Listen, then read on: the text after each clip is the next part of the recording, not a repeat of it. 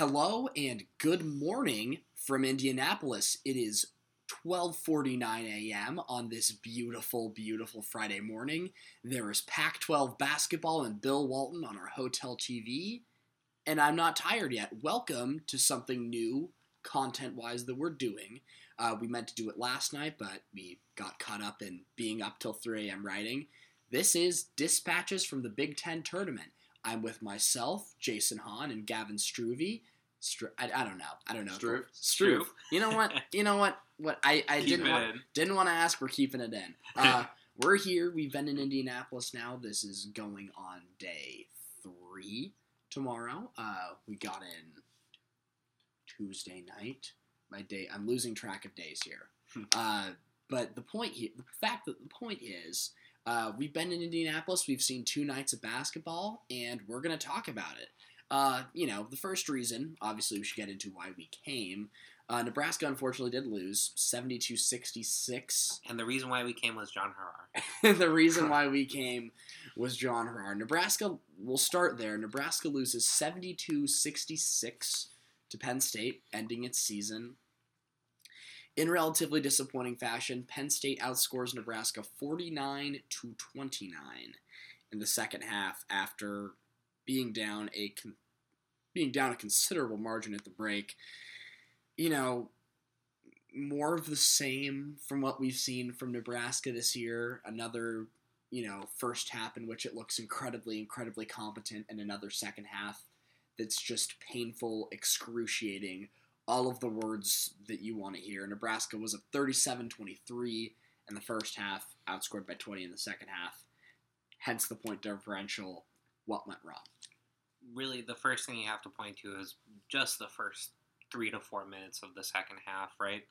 Uh, all you get is this kind of Penn State onslaught, and it was something which Fred Hoiberg was trying to drill into his players. You, you hear him talking in the halftime interview before leaving the court, talking about how they need to stop Penn State from deciding the game in the first four minutes of the second half, and it just didn't come through. And and obviously, part of the reason for that is that the likes of uh, junior guard Myreon Jones, junior guard Izaiah Brockington. Both of those guys were held to zero points in the first half. If you can generally expect the law of averages to kick in over a game, that wasn't going to hold.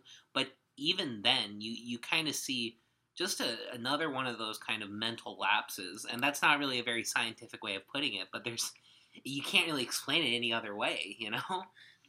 Well, if you were to take out the first 10 minutes of the second half, it would have been completely different game and a completely different score. Um, I would say the two measurable reasons why Nebraska lost were obviously rebounds and fouls. I think you guys would agree with that. I mean, Yep, Nebraska definitely. put itself in an absolute snake hole early on in the second half with fouls. Um, whether or not those were the right call, we're not here to make that decision, but largely it was Nebraska's fault. And I don't know the exact time Penn State started in the bonus, but it was very early on.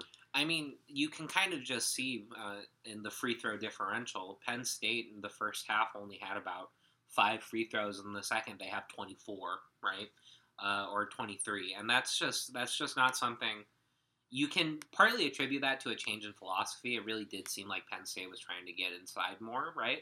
But you can't attribute that all to just them playing a little bit better, right? I mean, especially the differential between the two.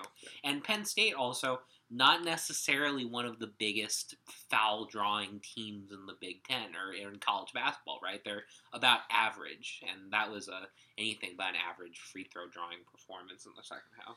Yeah, well, looking at Penn, Nebraska committed its seventh team foul with 13-18 to play in the second half. Penn State had cut Nebraska's lead from 13 to 1, roughly within that same time span. So, you know, it's it's pretty directly correlated. There there were stretches in the game where Penn State just wasn't scoring from the field. It was all coming from the line. And, you know, on the other end, Nebraska's offense did the thing again. The ball stopped moving. Uh, Nebraska started relying more on players generating looks one on one as opposed to in sets and cutting and when it looked so beautiful in the first half. Well, not just generating one on one, just generating out of just nothingness. You know, just like a random player taking a three at inopportune times. And every now and again they'd go in, and it was able to keep Nebraska in the game. Uh, but you can't rely on that for 20 minutes. You can't rely on that for 10 minutes, really. You know. No, you can't. It, it's it's not very sustainable. I guess is my point. Um, it does. You know the the way it ends. The way it ends does suck. Uh, the way it ends does suck. It was very unfortunate, uh, especially the collapse down the stretch. Even when Penn State battled back, it, it appeared that Nebraska had some life. Uh, I, I I personally point to the the Trey McGowens, uh, the three down four with you know roughly roughly hmm, looking back trying to find it here on the game log, but uh, Something like 13 seconds or something like that. thirteen yeah, some some something I don't know if that goes in. That's a completely different shot, but definitely wasn't the ideal look. I mean, that's two games now. Where is that two games against Penn State now that McGowens has taken the arguably the game deciding shot. Yeah Um, this one wouldn't have been to tie or take the lead, but you remember that last game he came off and uh, Teddy Allen was used as the decoy and McGowens missed that one. But yeah yeah, And and all credit to Trey McGowens. He was uh, the Huskers' highest bo- or highest plus minus player in the first half, and then the highest plus minus player in the second half. Although there's a very uh, highest plus minus for Nebraska that is in both, and there's um obviously a big difference there. In the first half, he had a uh, 22 uh, plus 22 plus minus, and then the second it's negative 13, right? Um, but Trey McGowens what he offers is not necessarily that three point shot. So it's sort of strange that he keeps getting put into that position where uh, he's like coming off where you have a hot player like a Kobe Webster or Thor or Thorbjarnarson uh, used as the decoy, right? And then they give to Trey McGowens, and it would almost be better to have Kobe uh, take a contested three at that point. It's the offense faded. It would have been nice to see McGowens go to the bucket, but in all actuality, we're that's we're farthest from the reason why Nebraska lost. Thirty three percent from the field in the second half, eighteen point eight percent from deep. Uh, Thor, Trevor Lakes, and and Kobe, uh, wow, each made the the three three pointers in the second half. Uh, Penn State, meanwhile, you know, Myreon Jones woke up in the second half, 14 points. Uh, Wheel- Brockington. Brockington well had was a big 14. Jamari Wheeler had 19 points. Our King John Harrar had 14 boards, 10 defensive, 4 offensive. Yeah, and something that's really disappointing that's also to note is this team added a lot of size over over the offseason, and we were expecting them to be a, a far better rebounding unit, especially with the addition of Derrick Walker halfway through. And in the last few games, that seemed to have almost completely collapsed. I mean, it's partly due to the fact that Dalano Banton seemed to lose a, a fair bit of confidence, um, despite his like six foot eight frame. He just wasn't rebounding as well. But you, you almost were kind of looking out there, and you're like, this isn't necessarily all that much better rebounding outfit from when Yvan Ouedraogo was like the only rebounder on the team. Yeah. Uh, Sure, that's what he thought, sitting on the bench as well. Yeah, Yeah. he. I don't think he played on a on a Wednesday Yeah, night. both him and um, the choice to not play Shamil Stevenson as well Mhm. um, was notable. interesting lineup management. It worked for a little while. for the first half. In the first half, when Nebraska would go stagnant, Fred would have a couple of changes ready and things would get adjusted. But in the second half, it just, you know, ran out of ideas, I guess, for lack of a better word. But getting out rebounded by 16, you're not going to win any games getting out rebounded by 16 in total. Which you also have to note that the departure of Teddy Allen seemed to not only reduce, or it seemed not to just increase roles on the team, right? Like Kobe Webster got more of a role, Thor got a, a far greater increase in role. But there are some players who, in the absence of Teddy Allen, took notable steps back in their in their contribution. Shamil became a non-factor from the non-factor that he was. Yvan Ouedraogo was benched. Um, Dalano for sure as well. Dalano for But sure. That may have been coming before then, even. Uh, perhaps, but still, it's it's notable that this this loss of Teddy Allen, even though people were decrying him as like the ultimate black hole, seemed to hurt a lot of his teammates a lot more than it helped. Yeah. I it's it'll be tough uh, to exactly quantify what helped and what hurt because of his departure, but you know, the bottom line here is he was the key factor in both of those games. Without him on the floor, Nebraska looks fine, but when you need an alpha dog down the stretch, there was nobody really there to make the play. Kobe Webster sort of assumed that role, but there really was just no cooking for Nebraska. Yeah, Kobe Webster is not designed to be an alpha dog at a Big Ten school. I mean, he assumed that real well at Western Illinois, but not ideal, and it worked for a couple games. But yeah, it's it's not something you want. Yeah, and and Webster at his best will hit like six of nine from the three point line, or something really nice like that, or five of seven, right? Very efficient performances. But you see Webster's role in the Northwestern, or sorry, Penn State game. Uh, it was a lot more driving down into the low post and taking these weird little baseline faders. And that's not a kind of shot that Fred normally wants. And I don't know why he was taking them necessarily, other than the fact that at certain points in the game, just nothing was happening offensively, and he had no real choice otherwise.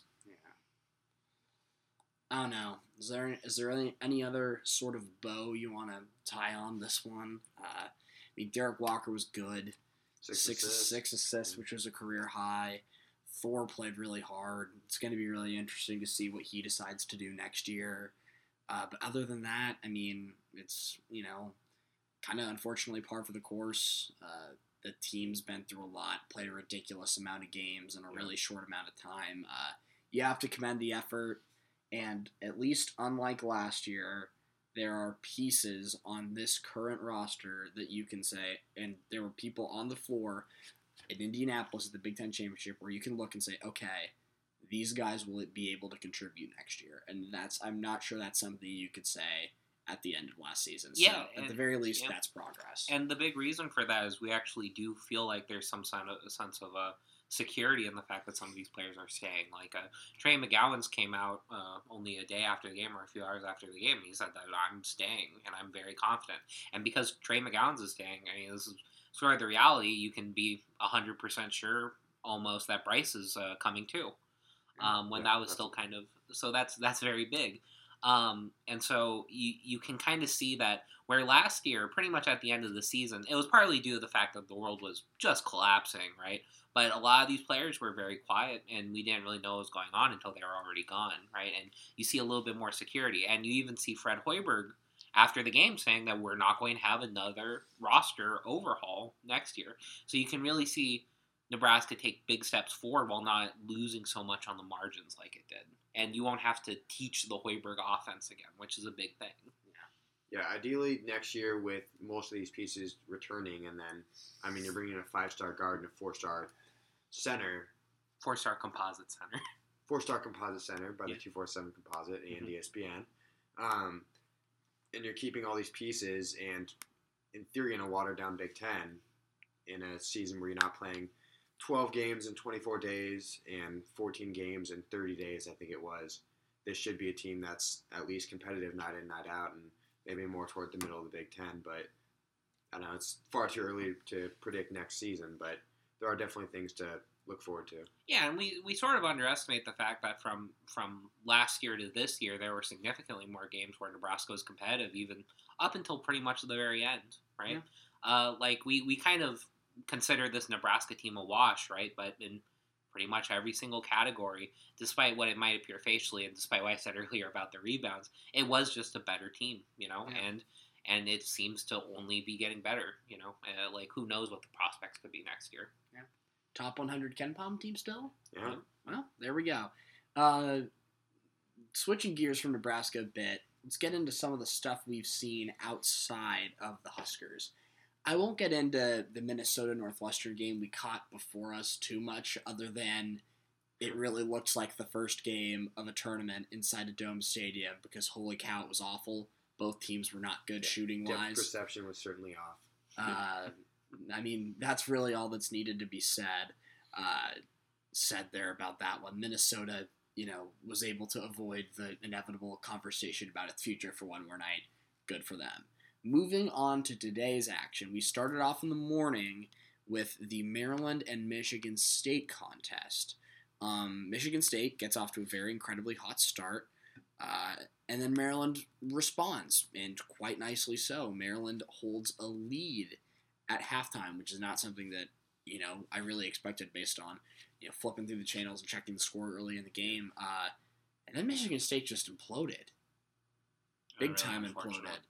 Um, Gavin, you you know you were able to catch a lot of this one. Uh, what did you see from Michigan State, and what do you think went wrong for them today?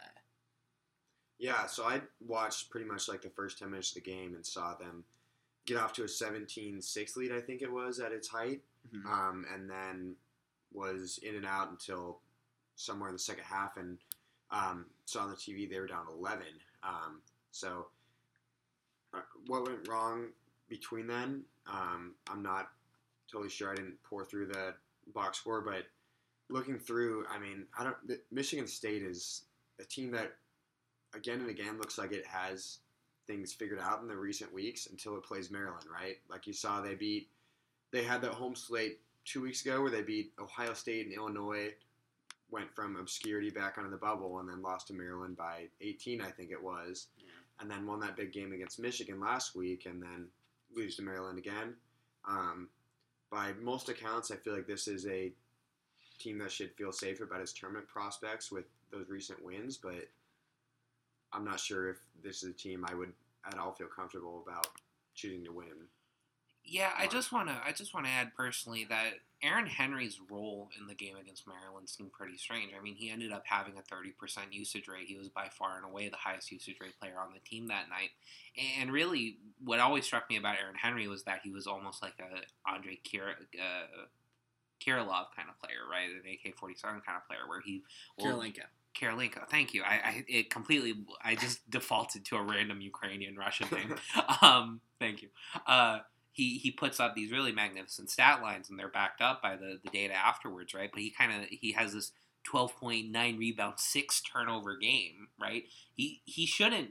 If you're using Aaron Henry in the right way, you don't want him to be your primary playmaker making six turnovers, No, right? A big part of that is, I would say, the lack of a true point guard on this roster this year. I Right. mean, Cassius Winston held that position for four years, and now it's Rocket Watts, who I don't know what I would say by most assessments has not lived up to expectations in his first couple years in East Lansing.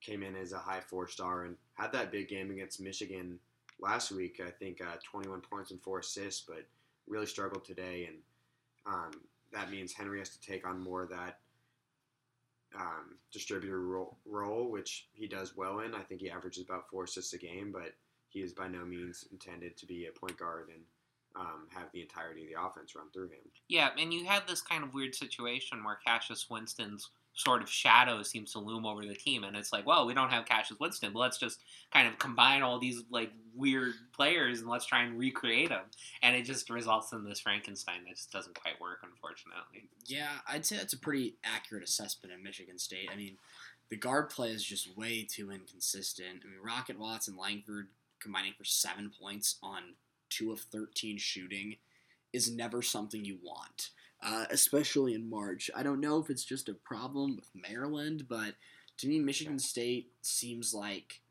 a 10 or 11 or maybe even a, a first four team that is going to be very, very matchup dependent in March because I mean you, you can really ill afford, uh, you know, just really sloppy performance like this and total collapse in the second half as you know your last game, especially after the high of beating Michigan to come back and just essentially lay an egg against a Maryland team that's fine.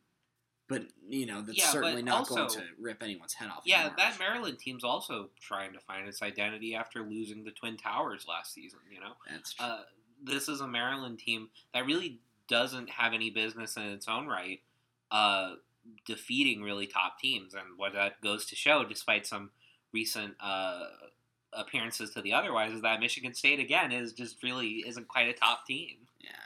Our, our, our good friend our good friend Aaron Wiggins though, nineteen point six of eleven. He's He- been He might be he, he's a closer. They're got they go Maryland goes as their guards go. If, if if two of the three of Wiggins, Ayala, and Morsell are are having productive games, Maryland's probably going to win. Today, Wiggins and Ayala combined for forty points. Ayala gets to the line eleven times. Maryland wins. it's a pretty recipe for success. Yeah, I mean, they're Maryland's pretty experienced. Wiggins, Ayala, and Morsell have been there before. Uh, they'll be a tough out in the tournament, and they will be a tough out for Michigan, I think, tomorrow. We'll get into that a little bit later, but I, I think Maryland, you, you know, they could pose an interesting threat. Uh, anything else to say about the uh, Michigan State and Maryland? One, one more sentiment I had was we didn't even talk about Joey Hauser yet, who is supposed to be one of the, I don't know, maybe the second or third option on this team, and that kind of speaks to his performance today. Two of six in 13 minutes. When he and Watson, Langford, and I mean Henry also with the six turnovers combined for that kind of performance, it's going to be almost impossible for this team to beat anyone respectable. And Michigan State's leading scorer was actually sophomore forward Malik Hall with Yeah. 19 points, who Saw that. um, usually is not much of a contributor for them. So that was certainly interesting. Yeah. Uh, moving on here to what we thought was going to be the game of the day before the game of the day actually occurred Minnesota and Ohio State, which at the beginning looked like no, nothing of a contest until it got real fun at the end. Ohio State led this game. They Ohio State jumped out to like a 13 to 2 lead, 13 nothing lead. Minnesota didn't score for the game's first six minutes. Honestly, looked like last night against Northwestern, where Minnesota just couldn't score. Yeah, it looked like Minnesota didn't sleep from that point on either. 13 nothing after four. Minnesota scores its first points with 13.05 left in the first half. Minnesota doesn't score for the first six minutes of the game. Minnesota, you know, continues to not really get close to Ohio State and is down 39 27 at halftime. A 12 point game. This is about when we get to the arena. We think, oh, you know, nothing's really going on. This is a blowout. Where can we sit and watch the rest of this blowout? Which the thing is too is that it didn't necessarily show all that much that it wasn't going to be a blowout up until these this last stretch. Really, uh, I think it reflects most poorly on Ohio State, if anything. Yeah. Well, Minnesota does close the gap in the second half. They get it to five with 8:38. But then Ohio State comes back, pushes it back. Musa Jallow really contributed for them today. Uh, Justice Sueing, of course. EJ Liddell is the stud. That will be the guy they get it behind. Ohio State is up 70 to 56 with three minutes and 24 seconds remaining in this game. And then it's our good friend Marcus Carr. Minnesota closes this game on a 19 to 9 run. Marcus Carr scores 11 points during this stretch and hits an incredibly sick step back three to make it a one point game with 13 seconds left. Complete. Steps back, does the Dame time on his wrist. He was really fun down the stretch. Uh, Ohio State is able to pull away. EJ Liddell makes some clutch free throws down the stretch. So does Duane Washington. Ohio State's two, you know, kind of fitting that Ohio State's two, you know, most productive players are the ones making the big free throws down the stretch. Ohio State comes away with a 79 75 victory. Very thrilling. The last, you know, minute, minute and a half of this game are just pure chaos and what makes tournament basketball so much fun. And it was fun too watching the Ohio State fans slowly just their complexions completely draining from their face, right, as they realize what's happening in this incredibly drawn out three minutes of game time span. Uh, and and by the time it was over and Ohio State won, their fans weren't even really all that excited, more just exhausted. Yeah. I I mean, that, this kind of outcome is at least in part to be expected when you're. I mean, Ohio State was kind of playing with fire with not intentionally just against a absolute mercurial guard like Marcus Carr, who at one point I don't know, I think it was four of twenty from the field, yeah, before that end stretch. just tremendously struggling, throwing at bricks, kind of getting pushed around the court a little bit, and then all of a sudden at the end, when it mattered most, he exploded. Um, he makes for the best, yet a far far more inefficient version, uh, the best Damian Lillard impersonation in the Big Ten. Yeah. Uh, so yeah, he was four of twenty from the field. He closes three of his last four. Uh, seven of 24, 24 points overall. I mean, it's it's one hell of an effort that Minnesota put up. Uh, and if you know the kind of perception going into the tournament about the Golden Gophers is that they were a team kind of just looking to fire their coach and move about it. And you know, I did, I personally didn't think we'd see much of an effort from him here, but you know, good on him. that was you know a really great. I mean, can't really take much out of a loss, but about as close to good as you can get, right? Yeah, and and nobody needs another Marcus Carr benediction, right? But but I just I just like to add the fact that you uh, enter a conference such as the Big Ten, which is almost utterly dominated by its forward play, and, and you're on a team like Minnesota, which just isn't necessarily the best, especially this year, right? And whenever Marcus Carr is on the court, he is the most imposing player on it, Yeah. right? Other than I suppose like Luka Garza, but I mean Luka Garza is just like broken. Yeah. Uh, he's OP. So yeah, uh, it's Marcus Carr is really incredible, and he showed it again, even Yeah. though this is one of his last tournament games. Yeah, especially considering no no Gabe Kalscheur, no Liam Robbins. I really didn't expect much from Minnesota, and the fact that they were able to go, you know, more or less toe to toe with an Ohio State team that's really really good and probably going to have a top four seed in the NCAA tournament. That you know, can't say a lot, but it says something. Ohio State. I mean, on the Ohio State end of it, there's not much. Uh, your two guys were your two guys. Duane Washington was 16. EJ Liddell with 14. Uh, it was kind of a balanced effort though really across the board their starters their starters went to work uh, i believe it oh uh, i don't really know if i caught that kyle Ar- aaron started uh, instead of cj walker but at one point the, I the think group that's I think that's been going on for a while since Walker's um, midseason injury. But I was going to say it was good to see him have a pretty good um, quiet performance. He had ten points, six rebounds, six assists, um, and he was, from what I remember, he was one of the more headliners of their team. I mean, just like your standard solid big, solid heady Big Ten point guard, not gonna score a ton of points, but good defender. Um, leader for a good tournament caliber team. Um, but yeah, since he's been coming off the bench, it was it was good to see that validation that he's still one of their most integral players. good player Marquette too. There was a point where the, the, the, the group on the court of Washington, Justice Sueing, Young, EJ Liddell, and uh, CJ Walker had accounted for nearly all almost all of Ohio State's points. Uh, interesting note too, Zed Key only two points tonight, seven minutes. Uh, Seth Towns zero points, two minutes. Uh, Ohio State's deep, and uh, as this tournament progresses, guys like you know, Zed Key, Seth Towns. Today it was Musa Jallow that was that guy that stepped up off the bench for them. I was really impressed with his play. Uh, but Ohio State, their starting play is good, but they're going to have someone come off the bench and be productive. Today it was Jallow. It's going to be Zed Key or Seth Towns tomorrow. I'm calling it now. And given the fact that Ohio State, correct me if I'm wrong, this might be a, an error in my memory. Ohio State was one of the only programs not to have a big COVID outbreak. Isn't that the case? yeah, I, I think Ohio State went through most of its season uninterrupted. Yeah, they're pretty much one of the most well rested, relatively speaking, teams in the Big Ten. And that won't only contribute mightily to the their chances in the Big Ten tournament, but it'll also contribute in March Madness. Yeah, Ohio State. Let's let's take a look here. Uh, I I'm not seeing Ohio State on a big old pause. Is, is Ohio State? That was a Penn State error. Yeah, Ohio State went through its entire season without having a COVID nineteen outbreak. And I mean, I guess the only thing that that might prove is either they got it much earlier or they're going to get it tomorrow. But you know, Well, As we saw with Duke this morning. yeah, anything can you happen. can never know. Nobody's safe. exactly. Uh, anything else to add, Gavin, on Um, the uh, Minnesota and Ohio State game? Yeah, one more thing, just because I can't get enough of Marcus Carr. Um, he's a junior, so I mean, from by all accounts, I expect him to return next year.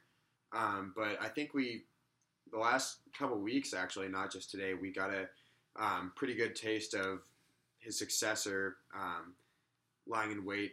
Jamal Mashburn Jr. has been Yeah. really good of late. Um, had 18 points tonight. Um, did take 22 shots, not ideal, but made eight of them more than Carr. Um, but yeah, he's been definitely emerged as a quality scoring option and uh, playmaking option for them since they've lost Kalscheur and Robbins as well.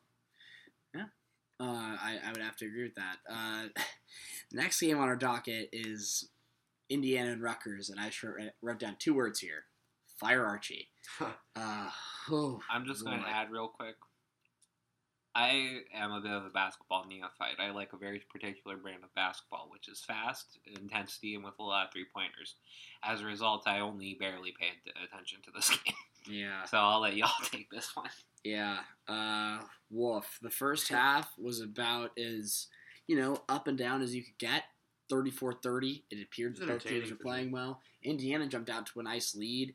It was cool also to see a home crowd of sorts inside Lucas Oil with a bunch of Indiana fans. But uh, who knew that, you know, Indiana fans' first time seeing Indiana in person this year could go so poorly. The second half was Indiana played just horribly, and so did Rutgers.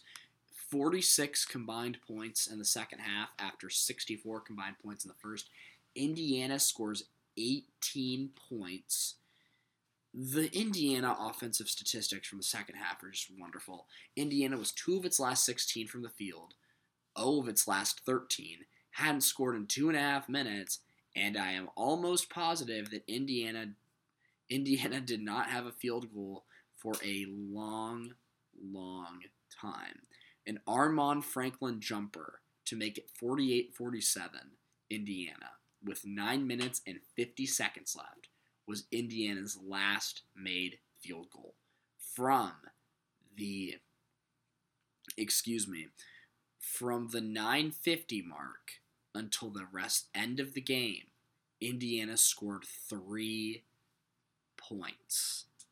And, and I'll jump in to say that I thought I was having a stroke because as I was barely paying attention to the game, I'd look up to the scoreboard and I'm like, that's the same score it was that was like 20 minutes ago. So that was that was enjoyable. Three three points. Indiana couldn't shoot free throws. Indiana couldn't establish Trayce Jackson Davis, who was just wonderful in the first half. Indiana couldn't do anything, and the result is a kind of ugly scene of them being booed off their home floor. It just just not pleasant for the Hoosiers tonight. Yeah. The crowd was awesome in the first half. I mean, it was just cool. I think we all remarked on it in our blogs to see, just to have, I mean, fans there for the first time this whole tournament. But this was the first time, the first game it truly felt palpable, which is probably because um, Bloomington is, what, an hour from Indianapolis? Something like that.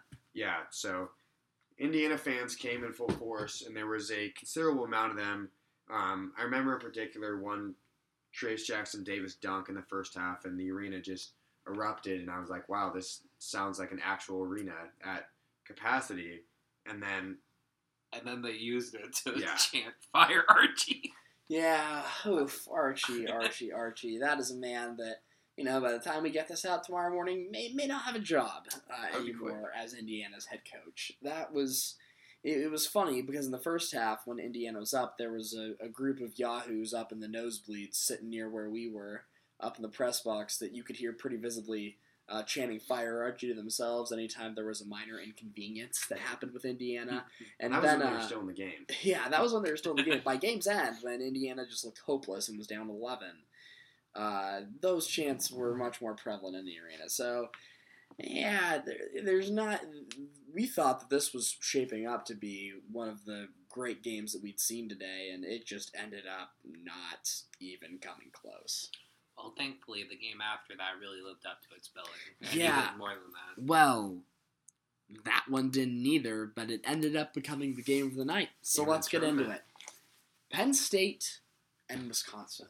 We decided to come at, come down from the, the press box and Thank God we did. take a seat in the east east photo photo deck along with our ace photographer Dylan Widger.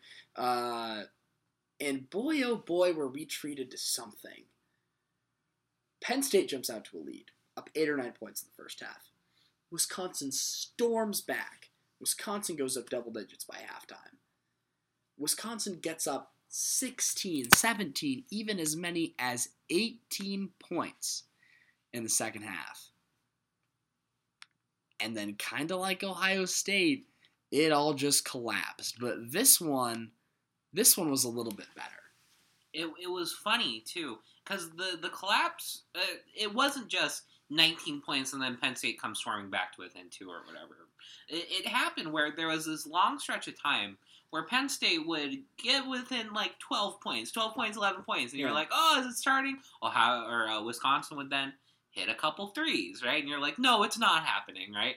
And they kept us in this state for a solid, you know, maybe seven minutes of game time, right? I'd say And- so. and the amount of like mental fortitude and wherewithal it takes to be able to stay at that bubble area of the game for so Yeah. long, Yeah. and then and then to to be able to still come back, that's it's pretty incredible. Yeah. Yeah. Uh, I remember Jason said to me it's 70 to 57 uh, after Johnny Davis makes a jumper for, for Wisconsin. Penn State goes down, misses. Jason turns to me and says, if Wisconsin makes a three here, this game's over. There's about five minutes left. Aleem Ford drills a three. Aleem Ford was great tonight for Wisconsin. Aleem Ford hits a three. It's 73 57 with 5 13 left. And I was like, you know what, Jason? You're right. This game's probably over. And then Sam Sessoms happened. And then Sam Sessoms happened, and Wisconsin scored two points over the game's final five minutes and 13 seconds. And oh boy, what we witnessed. And you're right, Sam Sessoms. He was a thing. Sam Sessoms had a couple of great takes to the basket to get Penn State right back in it. Uh, Trent Buttrick hit a huge three to cut it to 11. Sessoms got it to single digits, and Penn State just kept getting stops. It was it was truly remarkable. Uh, Sessoms' performance, especially. Yeah, for a guy of Sam Sessom size, lifted potentially generously at six foot, to be able to repeatedly attack the rim and make Yeah. Contested layups in the fashion he did, and just flip it in multiple times. He was the driving force of their offense and the driving force of their comeback that entire five minutes. He ended up with 18 points. Um, I think about half of which came in that span. Yeah, a good chunk of Um, them did. multiple assists in that span, one of which to our guy um, John Harrar. Uh, yes, yes, But the um, king. yeah, he was. And then who who else? Who better than Sam Sessoms to end the game with the ball in his hands? And Yeah, didn't quite work out. Which I will point out that uh, I'm a big fan of those end of game plays and really fantastic end of game sets, and coaches work on those like nobody's business, right? I don't really know what Penn State was doing at the end of that game. yeah, that It- was a it whole just bunch sort of of- nothing. Yeah, Very it was- anticlimactic. It was a lot of like little nice movements at the at the top of the arc, right? And you were thinking that somebody's got to start driving in, right? Because there's about five seconds left on the clock. And he decides to like go baseline for real no reason. Honestly, constrict spacing more than anything. Uh, and it just kind of gets sadly blocked or stolen or whatever the hell you call that because it was kind of up in the air and it was really disappointing end. Yeah, great, great heady play from Brad Davison to call that timeout or do whatever he was doing. As much Yeah. as you know, everyone loves to hate on Brad Davison, myself included. Uh, that was a pretty heady defensive play uh, to call that timeout as he was falling out of bounds to help preserve that Wisconsin victory. Uh, and you know, Wisconsin did what Wisconsin does to see that out. Really smart. Just chuck the ball as far as you can down the court with about a second of game time left, and you know, go on your way with a victory. Uh, Sessoms was good. The Something- fact that John Harrar has ended plus 21 is something. Uh, Penn State on a 17 2 run just couldn't quite get there at the end. I don't think they ever took, despite their comeback and how magnificent it was, I don't think they ever took a lead in that span. No. The closest they got to it was one point under. And really, you, you kind of look at that and you do wonder that if they were able to take that lead, Or if they had a timeout. if they had a timeout, it was just something. It was it was just the thinnest blade edge of Yeah. margins. Yeah. Yeah. So what were you gonna say, Gavin? Something note about Sessoms that perhaps better explains his outburst was, and I forgot this myself, he's fifth on the team right now in scoring only 7.8 points per game, but he's a transfer from Binghamton, um, and there he was 32nd in the nation in, or 29th in the nation in usage rate at 32.1%, um, averaged 19, 5, and 5 there, so kind of gives more insight to um, I don't know, his ability to perform as an alpha in that finishing stretch. Kind of has a similar role and um, I guess career trajectory to Kobe Webster at Nebraska. Interesting. Yeah, but the, at the end of the game, too much lateral, not much vertical. Uh, never a fan of all the all the laterals. You all the lateral stuff. You don't need it. Get to the hoop. I mean, I would have liked at least to see because they had success doing it. Penn State had success going at you know Wisconsin's bigs and Reuvers and Potter. So if they would have done that one more time, I would have liked their odds no matter who it was getting into the paint. So kind of an unfortunate way to end it, but a great nightcap. And there, were, Wisconsin, like Indiana, had a, had a fan presence there. surprising fan. A surprising I don't know how far. How far is Madison from here? not a clue, but uh, yeah, it was it was there were a lot of Wisconsin fans, a lot of nervous, nervous Wisconsin fans. Nobody expected the game to flip in that direction, and you know Wisconsin's obviously very experienced. They they know they they are able to respond well when when tested. Jumping in here uh, from uh, currently where our hotel is at, so add on another 25 minutes or so. It is not bad. It is a five hour and 13 minute drive from Madison, Wisconsin to here. So that's a very doable drive. I Yeah. that makes sense now. That I- That's very doable. I'm curious to see now what the the Michigan crowd is like. Yeah, Um, that'll be really interesting. But even then, the kind of passion that the Wisconsin fans uh, showed, uh, the uh, nice, really nice old lady right in front of us from where we were sitting, uh, she. Uh, no expletives, but you could feel the spirit of the expletive yeah, in what she was uh, gesticulating towards the court. yeah. Um, and then as her uh, heroes were walking off the court, she was giving them the full guard of honor, just bare, Thank you. just yeah, thank you, Badgers. So, Yeah. that was, that was incredible. lovely stuff. Lovely stuff from lovely stuff from the Badger fan, the Badger faithful there. Uh, uh, you know, overall, Brad Davison with 15, Aleem Ford was 17. He was great from behind the arc, five of six, almost didn't, almost went perfect. Uh, Johnny Davis had 10. I continue to be a really big fan of Johnny Davis's. Uh, he's a freshman. I know it's kind of weird to single out the lone freshman on a team full of seniors, but you know, as Wisconsin moves past the life of their all 23 year old roster, uh, Johnny Davis is going to be an interesting piece for them to build around. Um, Third matchup. So, uh, with that being said, there's of course more action tomorrow. Uh, we'll be back for some of the action. Uh, just really quickly to wrap things up, uh, how about each of you guys tell me which game in particular you're looking forward to the most and why? Um, I'm particularly excited to see Illinois play. Um, I know was it Landon? You got the chance to see them play earlier this year, and that was in that thrilling overtime loss by Nebraska to Illinois. Um, but yeah, Iota and Cockburn, probably the best combo in the Big Ten. Um, see. It'll be interesting to see if Rutgers is able to do anything against them. If I remember right, they put up a decent fight when they played earlier this season. Um, and it would be nice to see the Ron Harper of the first half of the season come out and give Rutgers a performance to keep them in the game. But yeah, Illinois, I would say, would you guys agree, would is probably viewed as the favorite in this tournament Yep, I'd over say Michigan? so. I'd say so. Yeah, I I think it depends on how 100% I would assume you is in, in Yeah. many ways. Um, which I mean, facial injuries it can be pretty variable, but yeah, yeah, he definitely looked good in that last win of theirs. yeah, Look, definitely. cool in the process for sure as well. He always looks. Um, With the mask, love with it. that with the black mask. Yeah, that was in that win at Ohio State, um, which is pretty impressive.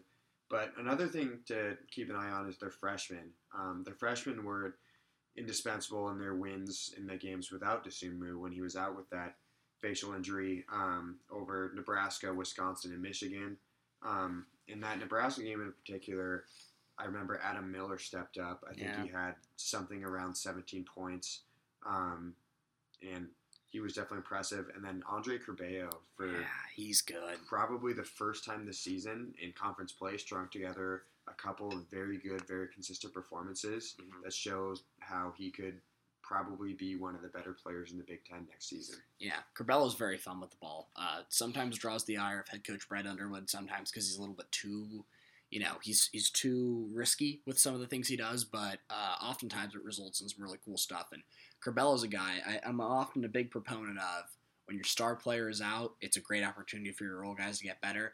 Perfect example of that with Illinois going on right now, and that's kind of why I like them so much. Uh, Curbelo's a great player, and their their pieces behind Ayo and Kofi that might just make them the most dangerous team in the Big Ten.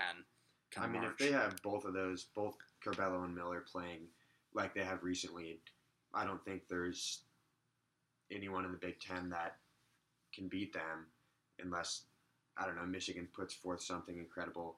And I mean that iteration of Illinois could very well take down.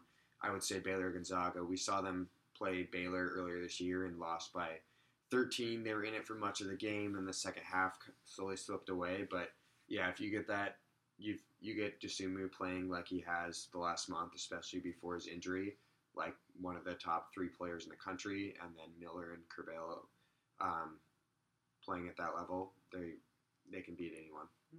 Well, Jason, what about yourself? What are you most looking forward to seeing tomorrow? Uh, well, I will first add that out of the corner of my eye, I see that is two minutes into the second half of Colorado v. California, or Cal, sorry, and the score is 24-23.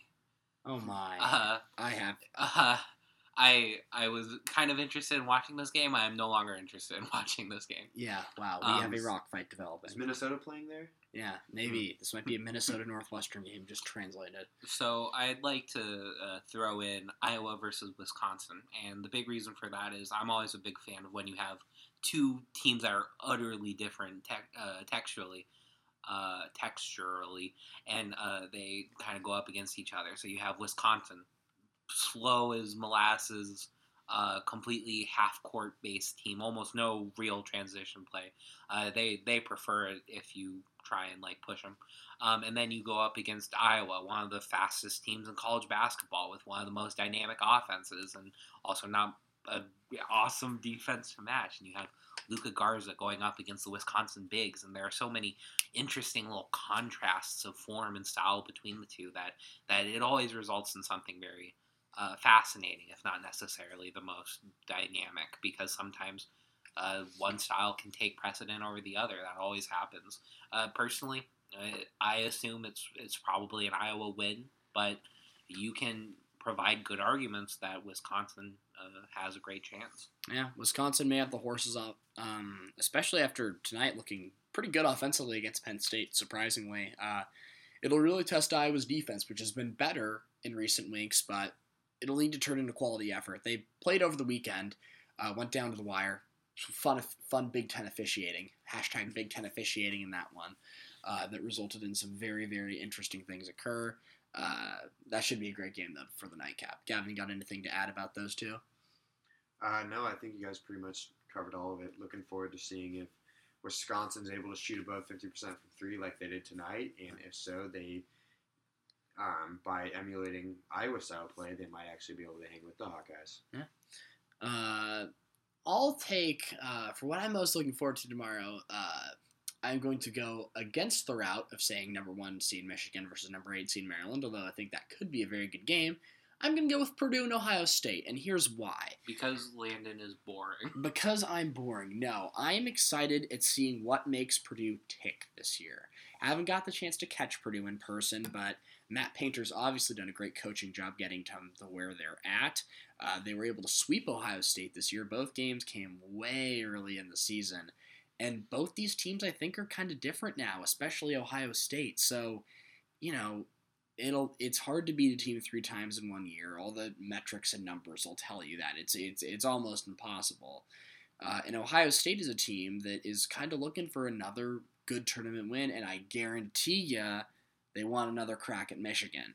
And the best way to do that, get past a team that's beaten you twice already. So I'm really looking forward to seeing how Ohio State and their depth and talent are able to contrast with the Purdue team that's kind of like Wisconsin. They're not going to wow you offensively, but they have a style, they have a system, they're well coached, and you're, you're not going to phase them. So I'm really looking forward to seeing if Ohio State can pick up that signature victory tomorrow. Yeah. Yeah. Well, you know, we're looking forward to providing more action. Where, what, what, how can they follow the action this week, Jason? How can they follow what we're what we're doing, what we're seeing, what we're talking about? How can how can our lovely listeners do such a thing? Well, if you're asking me about where they can find the matches on TV, I have no clue. Just go to Indianapolis, I guess. Um, but if you're talking about what the DN is providing, we're going to have a podcast up uh, tomorrow, obviously. Um, another one of the dispatches from the Big Ten. We also have a live blog that we've been doing. We oper- or we update it pretty much every hour and 30 minutes. Last night we uh, sent the last post at about 3:45 in the morning, which is pretty enjoyable. Um, and we just kind of have straight thoughts. Not all of them are explicitly basketball. All of them are explicitly this trip related. It's not like we're just talking about our favorite music or whatever. But it's it's been pretty fun, and I hope you can uh, take a click and take a look. Uh, for myself, Gavin, and Jason, uh, this has been the first installment of Dispatches from the Big Ten. We will see you guys tomorrow.